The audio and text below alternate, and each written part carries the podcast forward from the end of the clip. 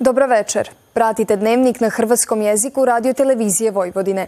Ja sam Katarina Pijuković. Na početku pogledajte današnje teme dnevnika ukratko.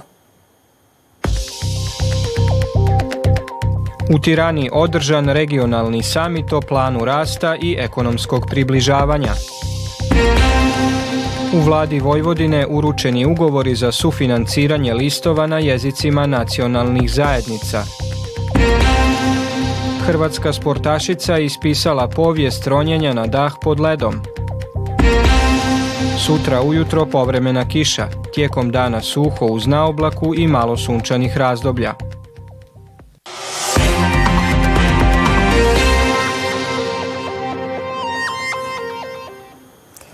Predsjednik Srbije Aleksandar Vučić koji sudjeluje na regionalnom samitu o planu rasta i ekonomskog približavanja izjavio je da će Srbiji plan rasta za Zapadni Balkan omogućiti da dodatno koristi bližu suradnju unutar same regije i s Europskom unijom. Na sastanku na vrhu održanom u Kongresnoj palači u Tirani razgovaralo se o eurointegracijama regije i provedbi plana rasta za Zapadni Balkan. Ovim dokumentom predviđa se financijska podrška od 6 milijardi eura, od kojih su 2 milijarde bespovratni grantovi, a 4 milijarde povoljni krediti koje daje EU, a cilj je potaknuti ekonomski rast regije i ubrzati socioekonomsko usklađivanje. Plan se odnosi na razdoblje od 2024. do 2027. godine i na temelju njega svakoj vladi zapadno-balkanske šestorke dodjeljuje se određena svota novca na svakih šest mjeseci, ovisno o reformama koje je za to vrijeme provela. Iznošenjem obrane oca dječaka koji je 3. svibnja 2023. u osnovnoj školi Vladislav Ribnikar u Beogradu ubio devetero vršnjaka i zaštitara i ranio još šest osoba, nastavljen je kazneni postupak protiv roditelja ubojice, kao i vlasnika streljane i instruktora pucanja. Viši sud prihvatio je zahtjev višeg javnog tužiteljstva da obitelji ubijene djece više nemaju status svjedoka, već status oštećenih, kako bi im se omogućilo da iz sudnice mogu pratiti iznošenje obrane obitelji Kecmanović. Pokrajinska tajnica za kulturu, javno informiranje i odnose s vjerskim zajednicama Dragana Milošević danas je u vladi Vojvodine uručila ugovore za sufinanciranje listova na jezicima nacionalnih zajednica. Riječ je o devet tiskanih manjinskih medija na osam jezika, za čiji je rad izdvojeno 490 milijuna dinara. Milošević je prigodom dodjele ugovora pohvalila njihovo djelovanje u području izvještavanja na materinskom jeziku, kao i objektivno, pravodobno i istinito informiranje s ciljem očuvanja identiteta nacionalnih zajednica u Vojvodini.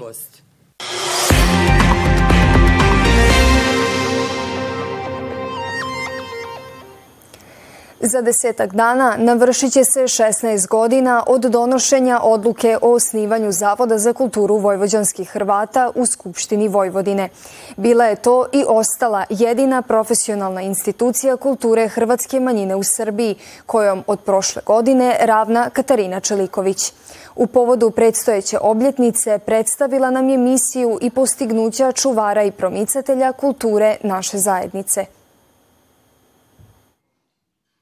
Usustavljuje, čuva, afirmira razasutu bogatu pisanu i uspjenu tradicijsku građu, okuplja autore u području kulture i znanosti, promiče hrvatsku suvremenu umjetnost, pomaže udruge kulture. Sve je to misija Zavoda za kulturu vojvođanskih Hrvata utemeljenog 2009.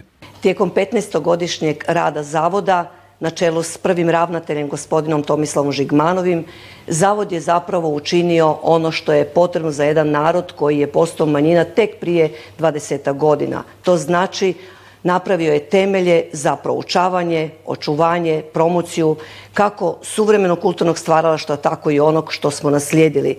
Naša bogata baština danas se može vidjeti u 60 tiskanih naslova publikacija u dva časopisa za književnost i za znanost, također u jednakom velikom broju znanstvenih istraživanja, predavanja, znanstvenih kolokvija.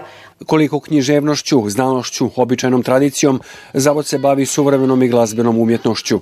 Pa u svakom slučaju Zavod za kulturu Vojvodinskih Hrvata svakako po svom i naslovu i nazivu znači puno jer je on i napravljen da bi se promovirala kultura Hrvata u Vojvodini.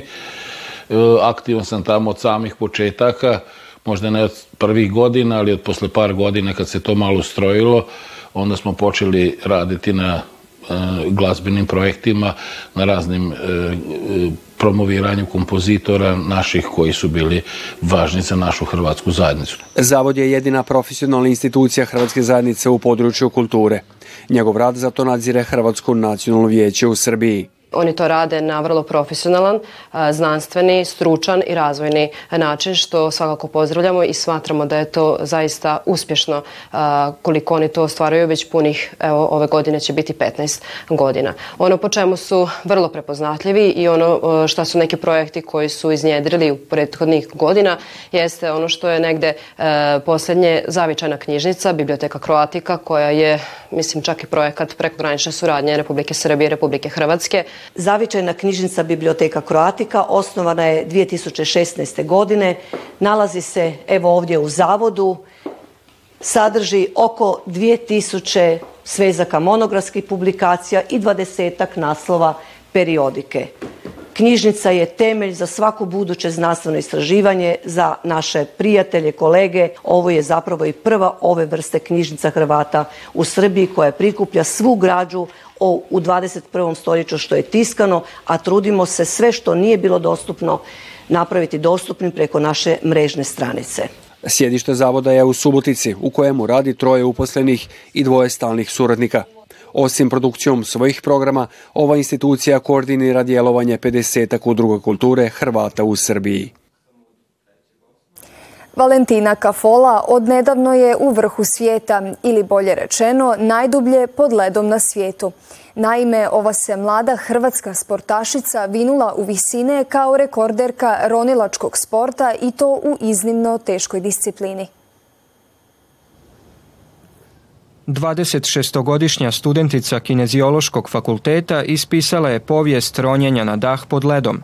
Članica je ronilačkog centra Rovinj Sub, a već s 15 godina spuštala se ispod 30 metara. Proteklog tjedna je u Italiji na zaleđenom jezeru Anterselva, koje se nalazi na nadmorskoj visini od 1600 metara, u dva dana srušila dva svjetska rekorda u ženskoj kategoriji.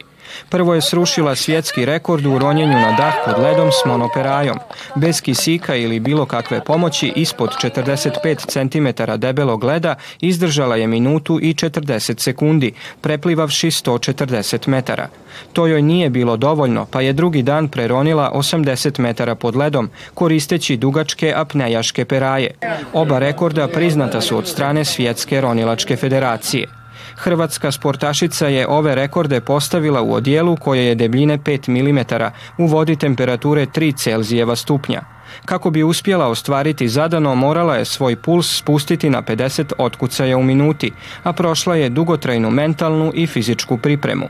Osim što je nevjerojatna sportašica, Valentina Kafola je i predana eko-borkinja, posebno fokusirana na očuvanje podmorja, te svojim fenomenalnim rezultatima i statusom uzora sve brojnijim mladim sportašima i kako skreće pozornost na pitanja bitna za opstanak našeg okoliša i planeta.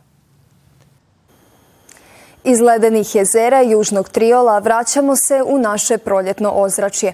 Posljednjeg dana veljače temperatura nije zamjetnije odstupala od vrijednosti bilježenih u prethodnom razdoblju. A kakve nam vremenske prilike donosi početak ožujka, doznajte u prognozi koja slijedi.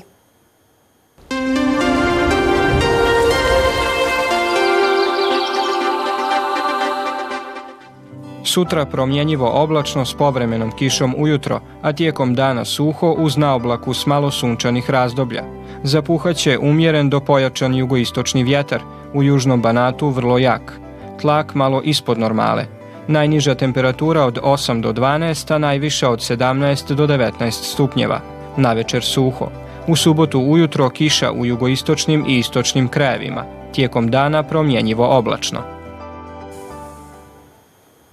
Toliko u ovom izdanju Dnevnika koji možete gledati i na zahtjev putem internetske stranice www.rtv.rs. Vidimo se sutra u isto vrijeme. Hvala na pozornosti i ugodan ostatak večeri.